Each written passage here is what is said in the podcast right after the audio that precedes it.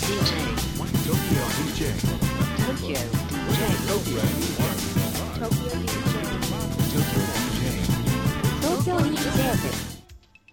うもこんにちは東京 DJ 部のキットカットと英明です。よよろしくお願いろし。ます東京 DJ ブレディオは都内で DJ として活動しているキットカットと英明がクラブミュージックにとどまらず音楽と人との接点を増やし DJ カルチャーの理解を深めることを目的に活動しています。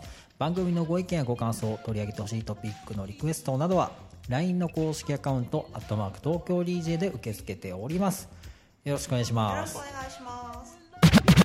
はい、はい。じゃあ今回も引き続き、はい2期生の紹介ということで、はい。今日はどなたを紹介しましょうか？はい、えー、アンダーソンさん。はい。はい。で今回からね、あの、DJ 名がちゃんと皆さん決まりましたので、はい。DJ 名でね、ちゃんとお呼びしていこうかなと思うんインタ。ビューしてる時はね多分、はい。リオ君って言ってると思います。ですね。はい。アンダーソンって名前めっちゃいいなと思ってて、いいですね。なんかこう僕かっこいいなと思って。性。別も、はい。なんかこう国もわからない、謎めいた感じで、はい。しかもアーシャも幾何学模様なんです、そうですね。だからもうな何なのかいや、僕結構いいなと思ってるん 謎めいですよ、ね。てますね。はい。いですということで、じゃあちょっと早速インタビューの聞いていただきましょう。どうぞ。はい。ということでちょっと今日は、えー、リオくんにインタビューさせていただきたいと思います。DJ ネームはリオくんまだ決まってないんですよね。はい、決まってない。はい、ということであの今日はですね何個か質問させていただきたいんですけれどもリオくんはですねもうすごく優秀でもう DJ 部あの初心者ではないですよね。結構クラブも遊びに行ってますし。いや、遊びには行ってますけど、まだまだ、っていうか、初心者だと。思いやもうなんかミックスの練習とかもすごく優秀でもう持ってくる曲もすごくかっこいいのでぜひ皆さんにあのイベント出るときは聞きに来ていただきたいなと思う DJ の一人なんですけれどもじゃあですねまず DJ を始めようと思ったきっかけは何だったんですか？う。やっぱり、クラブで行って、はい。あの、プレイしてるあ。人が、やっぱ一番楽しそうだし、一番かあっこいい。で、あと、もともとはい、ギター、高校時代にやってたんで、あそうなんですね。もともとやるのが好きなんで。そうだったんですね。あじゃあ結構すんなり DJ もいやってみようかなみたいな感じやってみにようかなと思いましたけど、はい。まあ、最初機材それるのお金必要なんで、ちょっとハードル高いですよね。そうですね。あと、はい、なかなかどう、はい。操作の仕方が全くわからないんあでーじゃあ最初はクラブに行ってこう DJ を見てあなんか惹かれるものがあるなと。自分もやってみたいなみたいな感じから始まったってことですよね。はい、では2つ目の質問なんですけど今自分が一番好きな DJ を教えてください。えーっとハードテクノとかで言うと、まあはい。好きな DJ というか、まあ、一番なんかあのかっこいいなと思ってるのは、はい。まあ、VTSS とかはい。SPFDJ とかはいですかね。でハウスだとテックハウスとかだとはい。アンジェロ・フェラーリああはい。結構好き。あとジェイミー・ジョーンズとかも結構シンプルですけどグルーブはいはい。すごいかっこいいので、結構マニアックなところ言いますね。なんかみんなねマークナイトとか日本の DJ さん好きだったりするんですけど。トゥートゥールームでしたっけ？はいそうです。トゥールームズ。あれは、はい。曲は結構持ってますねああいいですね。トゥールームズかっこいいですよね。テックハウスとか。はい。あと何だったっけな？名前ちょっとああとえっとディスコとかだとマチルダ・ブッダとか好へえきですね。結構いろいろ聞くんですね。あ結構何でも。なんかいつもこう DJ 練習に持ってくる曲もテクノかなって思ったらハードテクノだったりとかブレイクビーツ持ってたりとか結構いろいろヒップホップも持ってたり音楽は多岐にわたり好きという感じですかね。はいはい、いやなんかいろいろ混ぜ混ぜしてて面白い DJ をいつもしてくれるんですけどじゃあ次の質問いきたいと思います、お家の DJ 環境を教えてください。機材はお持ちですか？はい。はい。えっと CDJ が900はい。でえっとミキサーがアレンヒースのあれすごくいいやつ持ってますあねそうですね。あれどうしたんですか？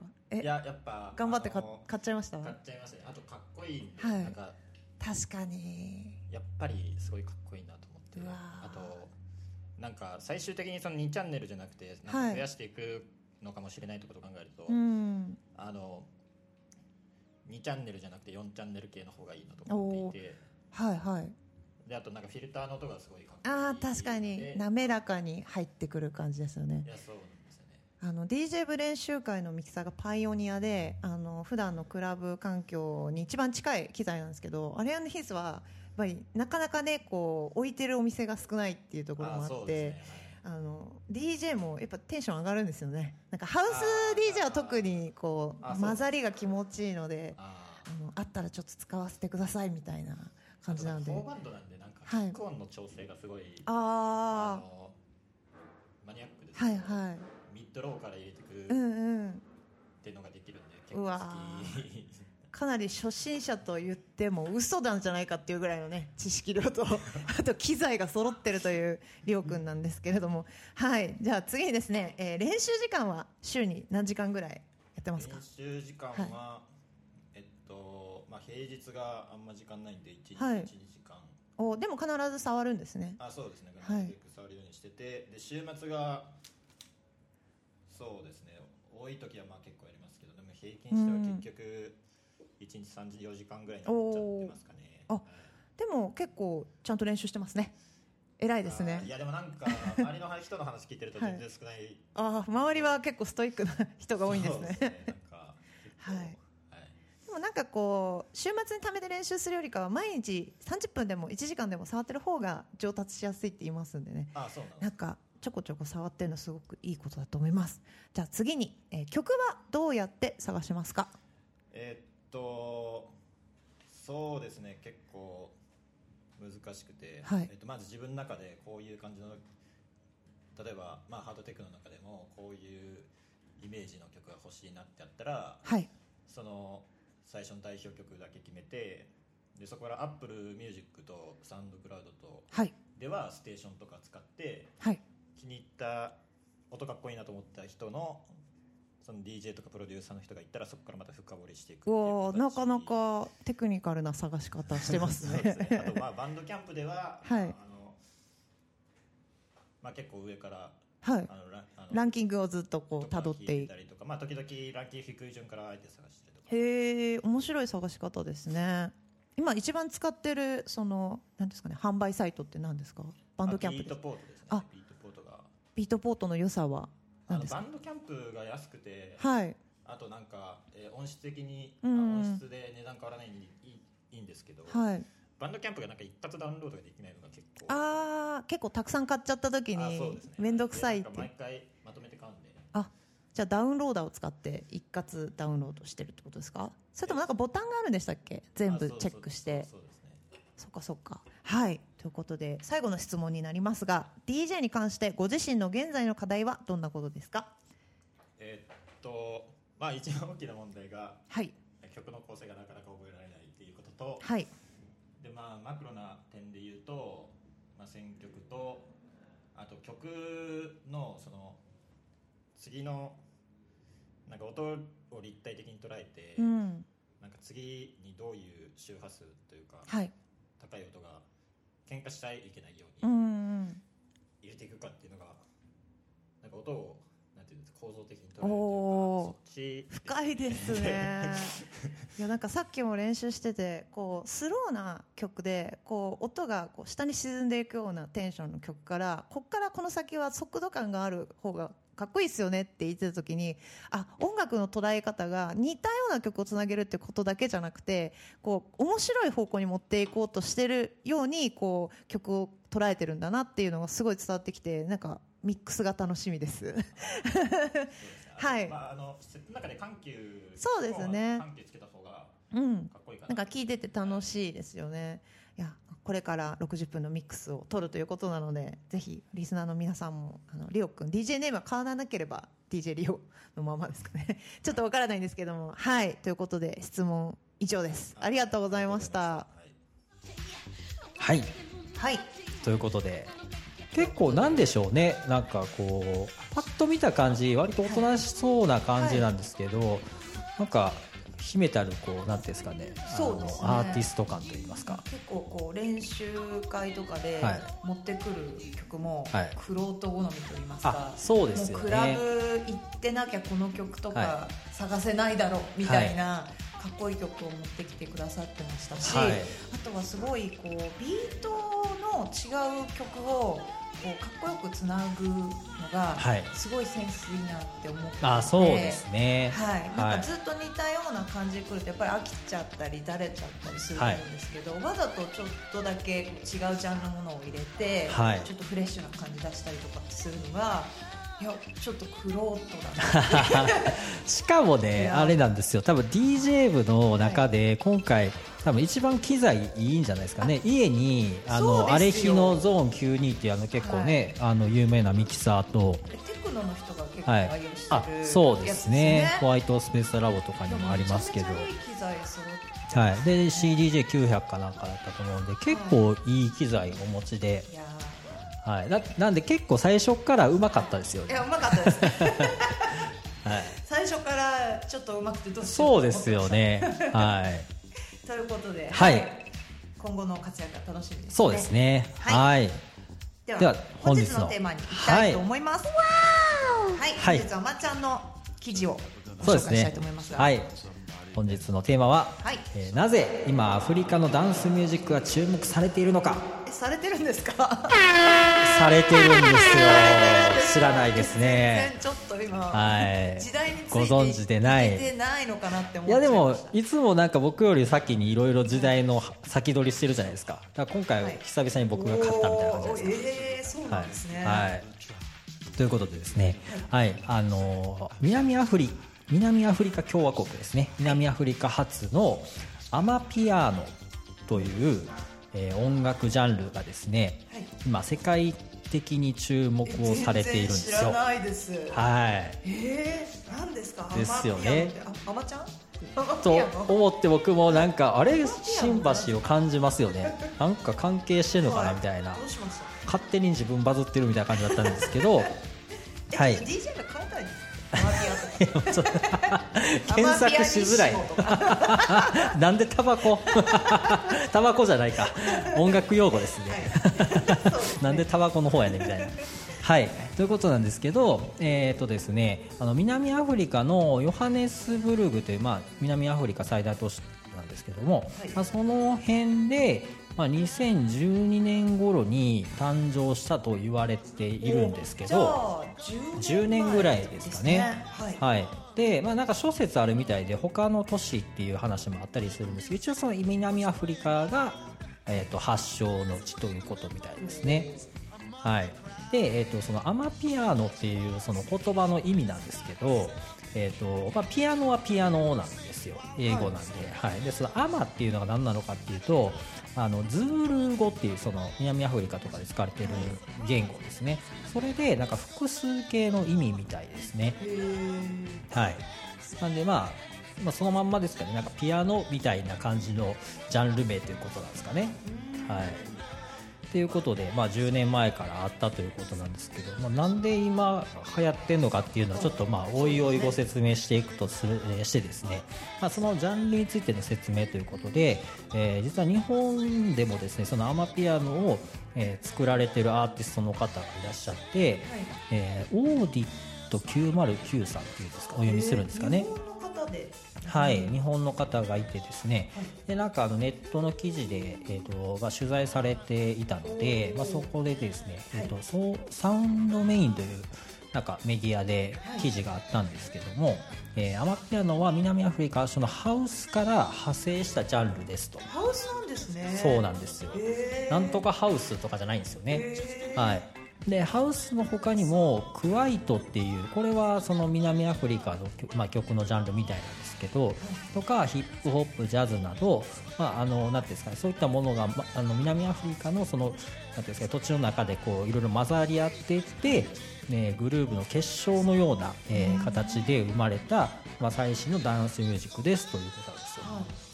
はいでえっと、ハウスの派生ジャンルということではあるんですけど、まあ、何が違うかっていうと一番はえ BPM が遅いっていうことなんですよね、はい、ハウスだとまあ大体120から125ぐらいが多いんですけど、えっと、アマピアノは、えー110から115ぐらい、はい、っていうことで、まあ、10ぐらい遅いっていうんですかね。ディスコっぽい感じですね。そうですね。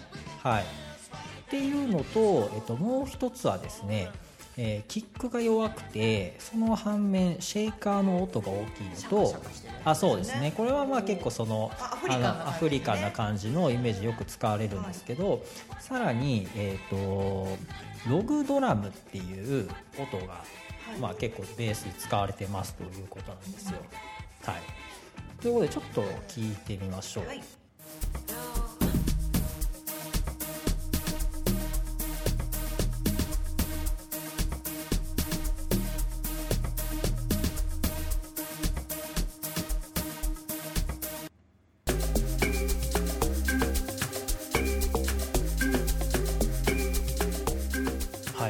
まあ、こんな感じでですねあこうなんかさっと聞いた感じではなんかアフロハウスみたいな感じじゃないですディープアフロハウス。はい。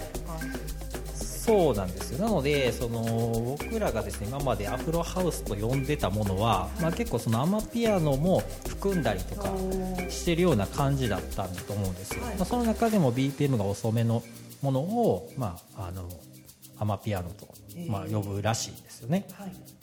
はい。ということで、まあ、そのハウスから派生したちょっとこうダンスミュージック感もありつつビートがゆっくりであとこのシャカシャカ言ってるあのなんですかねあのシェイカーの音と、はい BPM がそうですねゆっくりめでっていうことで、えーまあ、あの曲のイメージあのなんですかねその特徴なんですけどはい。で、まあ、この10年間、まあ、どうしてたのって感じじゃないですか、いきなりねあのひなんていうんですか世界的に有名になったって話になってるんですけど、そうですね。はい、なんか南アフリカ周辺？なんでアフリカ大陸では、まあそのまあ、結構もう流行りに流行って、へー。まあ、他の国にもこうなんですか飛び火してナイジェリアとかでも流行ってたりとかね。はい、してなんていうんですかねアフリカではまあ結構メジャーなジャンルにもうすでになってたみたいなんですけどそれがその世界的にヒットするに至ったのは何なのかみたいなところなんですよね。はい、で、えーまあ、他にもちょっと聞いてみましょう。あログドラムの音って具体的にどんなんみたいなことで。想像がつかないはい、ドラムっていうから叩く楽器ですか？はい、これがログドラムなんですけど。えーなん、か気持ちいい音ですね、はい、見ていただくと。シールパンみたいなあそうですね。そうですね木琴とかシールパンのなんか間みたいな感じなんですけど、はい、こういうまあちょっとなんか雰囲気的には木琴って感じですそうねですね、はい、あでもなんかカステラみたいな。結構小さいんですよ 箱型のはいなんか、なんですかねこれ木琴だとこうなんていうんですか長さの違うものがこう並んでる感じですけど、これって本当にカステラみたいなそうですね。長方形の、そうですね。ね四面体っていうか、はい。あでもなんか温かい感じのはい音でいいですね、なんでなんかこうあのキックのこうドンドンって言った感じよりも結構こう上っぽい感じの音なんですよね。はい。これが結構そのアマピアノのそのべキーとなるお音というか。えー。はい、あとですね、えー、とさっき出てきたそのクワイトっていう、まあ、アマピアノに影響を与えたジャンルっていうことで紹介されてたんですけど。これがクワイトで、まあ、何が違うねんみたいな感じがあると思うんですけどこっちは多分もうちょっとヒップホップとかに寄ってる感じっていうんですかね。そっちはないですよね。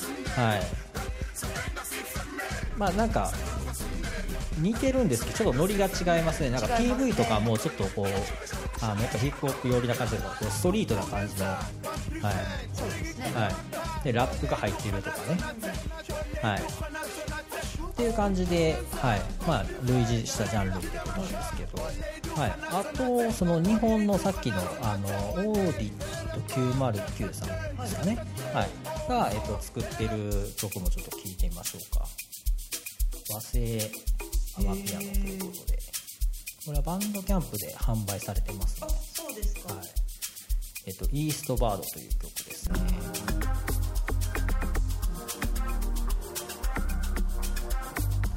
なんかね、ちょっとあのプログレッシブな感じも入って、なんかこう、僕は結構好きなんですけど、ですね。はい。なんでちょっとこうなんていうんですかまんまこうドストライクな感じじゃなくてちょっとこうやっぱアレンジ加えた感じの雰囲気が出てて、はい、これ面白いなと思って。面白いですね、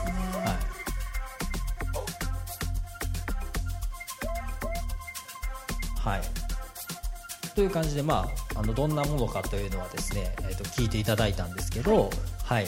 じゃあ、まあ、なぜ流行ったのかというちょっと革新の方に入っていきましょうか。ね。はい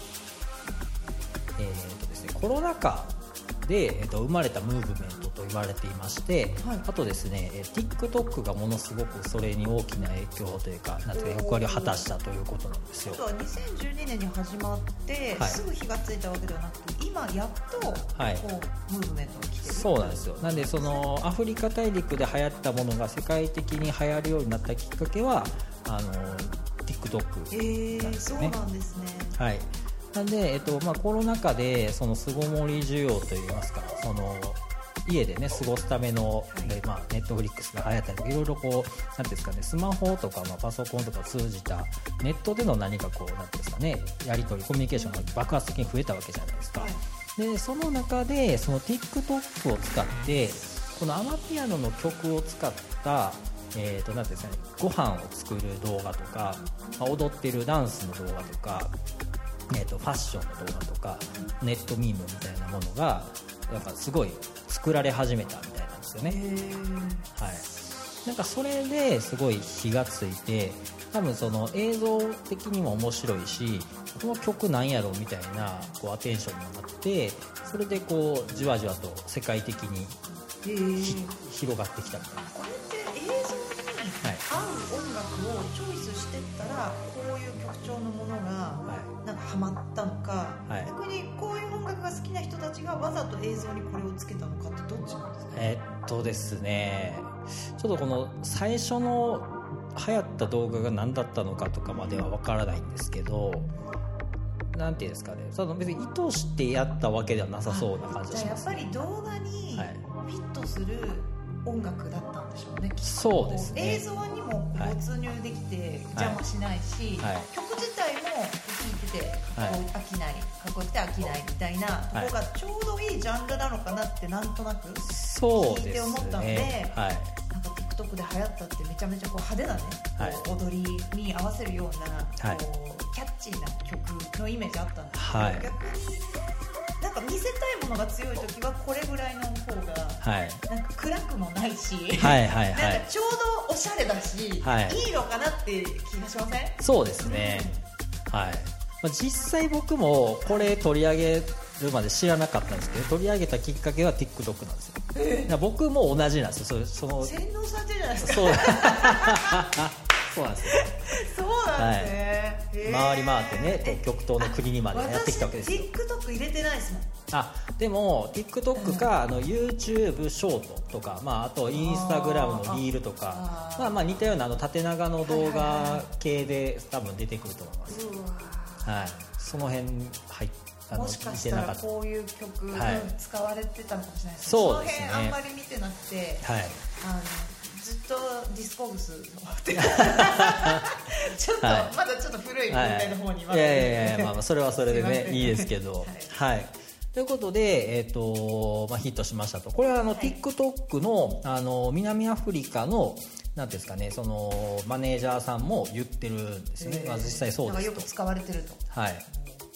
でえっ、とまあ、この実際アマピアノ自体は、えー南アフリカでその国内最大の音楽ジャンルになっていると、まあ、TikTok でも一色みたいな感じですね。一番これがメジャーシーンになってるということみたいで、はい。あのーこんなことは今までなかったと。かなり、あのこうなんですかね驚きの、いやでもなんかはい。コロナが来るなんて誰も予想してなかったし、はい。なんかこうアマピアノが2012年にできて、今が来るなんてきっと多分思ってなかったと思うんですけどそうですね。やっぱこう全ての条件が揃った時に、はい。こういうムーブメントがはい、なんかすごい波に乗るっていう面白いですね。そうですね。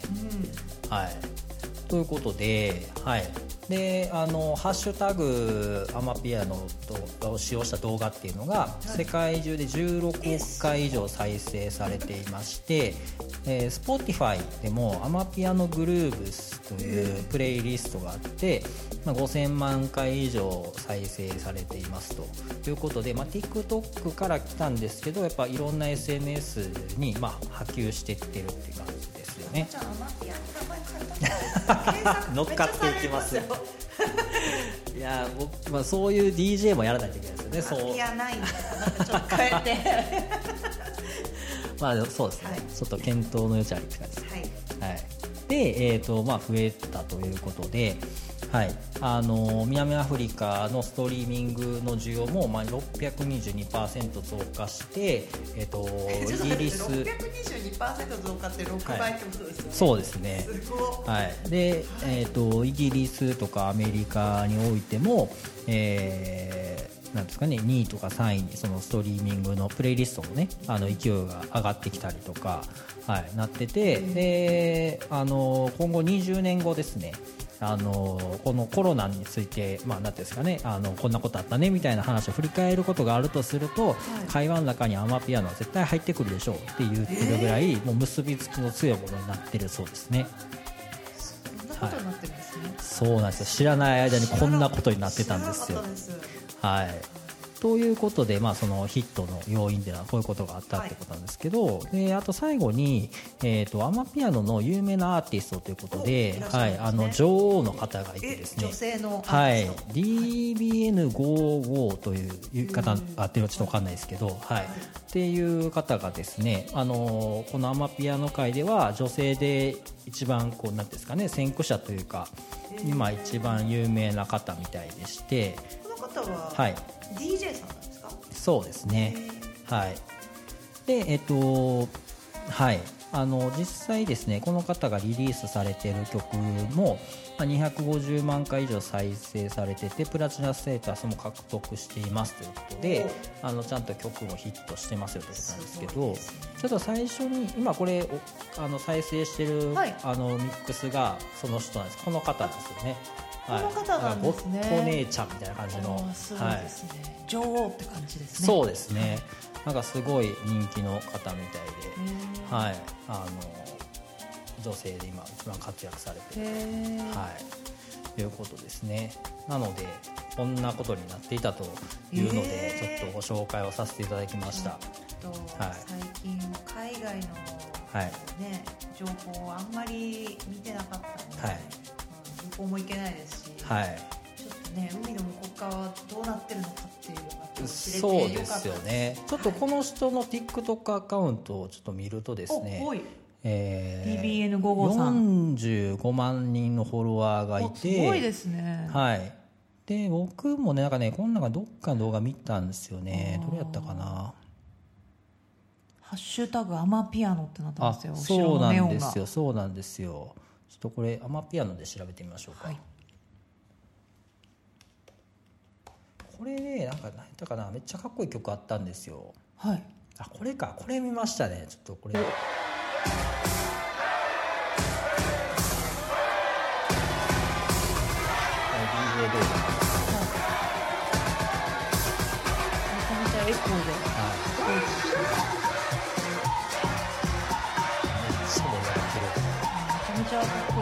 はい。ちょっとなんか上げたらあそうですね、はなんかプールのあかっこいいですね。ちょっとアマちゃんそれやってくださいよカンカンカンみたいなね、はい、このエコーはでもなんかこのエコーの使い方どちらかというとキットカットさんの感じしますけどね、そうですかね、はい、なんかシャンシャンシャンシャンシャン やりたいんですけどね、なんかってる人いないじゃないですか日本の方で,、まあそうですね。はい。サングラスは必要かなって思いましたよ。ちょっと照れ隠しに。あのこのなんかちょっと R&B っぽい曲もかっこよかったですね。なんかななんとも言えない聞きやすさですね。はい。ちょっとチルチルな感じもあっていいですね。確かに。はい。かっこいいですよ。おしゃれですねこうアフリカンミュージックっていうとなんかこうもうちょっとレゲエっぽいのかな、はい。とかこう勝手なイメージなんですけど、ハウスでこういう進化を遂げてるっていうのは、はい。なんか知らなかったしそうですよね。なんかあったかい国なのにクールな感じのはい。人が多くて、はい。なんか意外でした。ですね。はい。はい。ということで今日は。はい。はい、アフリカ発の今流行りの、えー音楽ジャンルアマピアノをご紹介させていただきました。は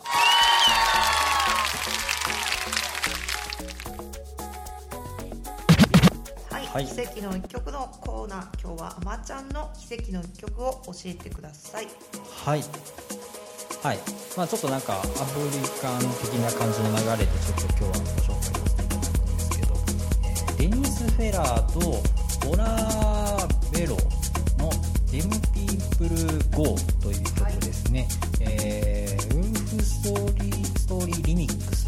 2018年の曲なんですけど、これ僕が、あのーこの間ワンズでちょっとかけた曲なんですけどそうなんですね。はい。でえっとですねワンズ水曜日やったんですよね。平日そうですねはいはい。でまあ、ちょっとタイムテーブルがちょっとなんかおかしいなと思ったんですけど、はい。えっと24時ま24時に最後の DJ さんがスタートだったんですよね。だからで1時間ごとだったんでなんですかね、えっと多分終わるの1時とかなんですかねその順番的には。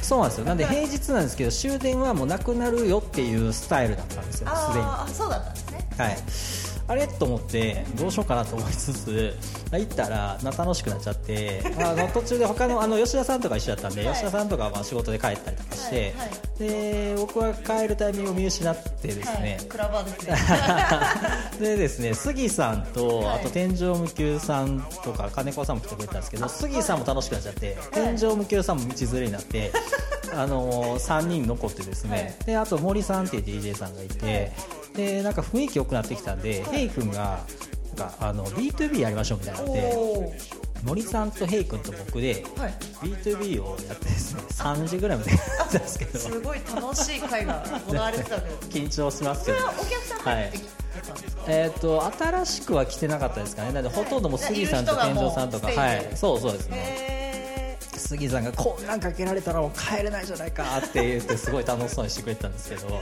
杉さん、はい。ちょっと怒ってる時一番楽しんで。る時あそうですよなんでそんなかけられたんですかそうです。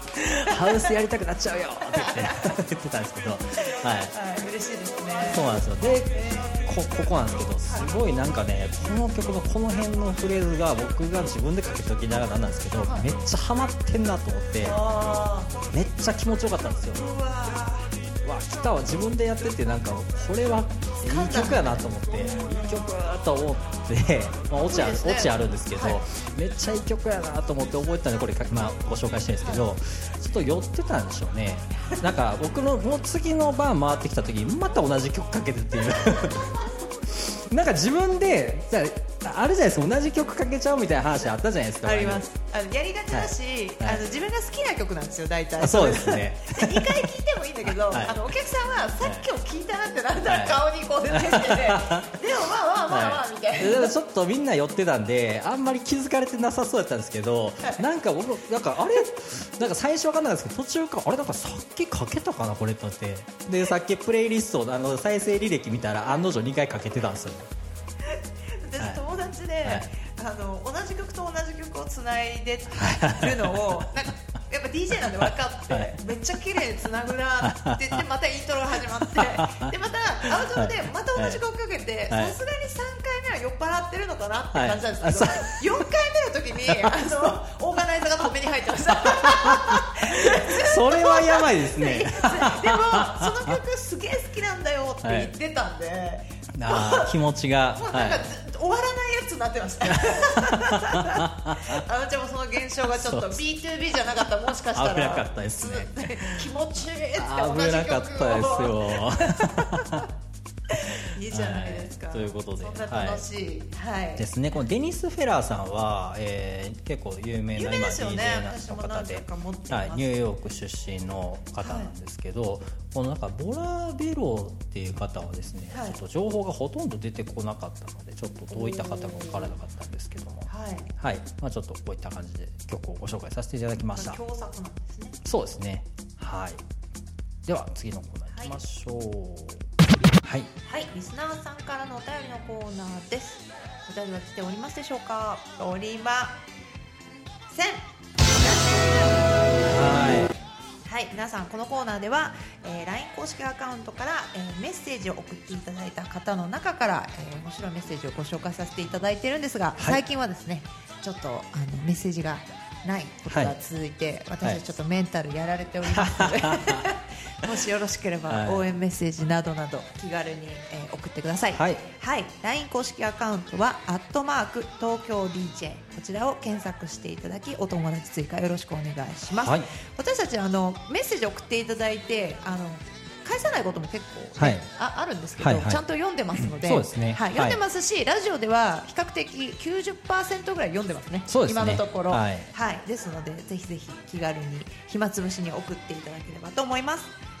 はい、イベント告知のコーナーです。はい。はい、東京 DJ 部の2期生のデビューイベントがあります。はい、こちらもう半年間第10回、そうですね。えー練練習会、はい。勉強会を経てですね。史上初の8名ということで今回皆さんね脱落なしでですね、頑張っていただきまして。何ですかそのなんかサバイバーみたいな。脱落なしみたいな。いやいや確かにそうですね、ははい。いいやそんななんか厳しい感じじゃなかったんですけどね。皆さんお忙しい生きお残れる忙しいんで。のかみたいな。はい、なかなかね参加,、は参加がこうまあまあ調整がね,、大変な方もいらっしゃいますし。DJ 部ははい。全然強制力がないので、はい。あの毎回ね1回ずつのこはい。う練習会費をいただく形なので、こうね第何回で全部でいくらみたいなはい。形じゃないんで、まあ、はね比較的やめやすかったりもするんですけそどうでもやっぱり10回やるとその先はい。デビューもあったり、はい。ねいろいろフェスとかもあったりするんでそうですね。できれば続けてほしいと思ってたら今回は8名い。ただはいいたということとで。いうことではい。楽しみですね。はい、こちらのイベントは、え何時何時でしたでしょうか？14時かな？14時21時。えー、っと ちょっと確認しますねはいはい、はい、14時21時であったんですね。はい、こちら、えー、すごいですね。タイムテーブルが出てきましたけれども、こんな8名もいるんですね。そうですねうんうんうんはいえー楽しみです。ぜひあの足を運んでいただければと思います。はいはい、ただいまこのレディオは Spotify ポッドキャスト、Apple ポッドキャスト、 Anchor、note、Mixcloud、レック、ポケットキャストの7種類から視聴することができます。東京 DJ 部のウェブサイトもありますので、そちらもぜひチェックしてみてください。アドレスは東京 DJ.jp です。また LINE 公式アカウントがあります。こちら、えー先ほどもご紹介しましたが、お友達追加をぜひしていただき、え部員になっていただきますと東京 DJ 部のニュースが一番早く届きます現在はえプレゼンの企画や音楽に関する豆知識なども配信しておりますので DJ をやっている方また DJ ではない方も気軽に登録していただければと思います。はい。3期生もね、はい。決まりましたから。はい。はい。じゃあ次は4期生ですかね。4期生の募集もこちらはの LINE 公式アカウントで、はい、行う予定となっておりますのでぜひ、はい。えー DJ やってみたいなという方も気軽に登録してみてください。そして、えー現在協ラス協賛してくださる方を募集しています、えー月額5000円からこの番組のスポンサーになることができますので、えー気になる方は LINE 公式アカウントまでお問い合わせください。東京 DJ 部のキットカットと AM でした。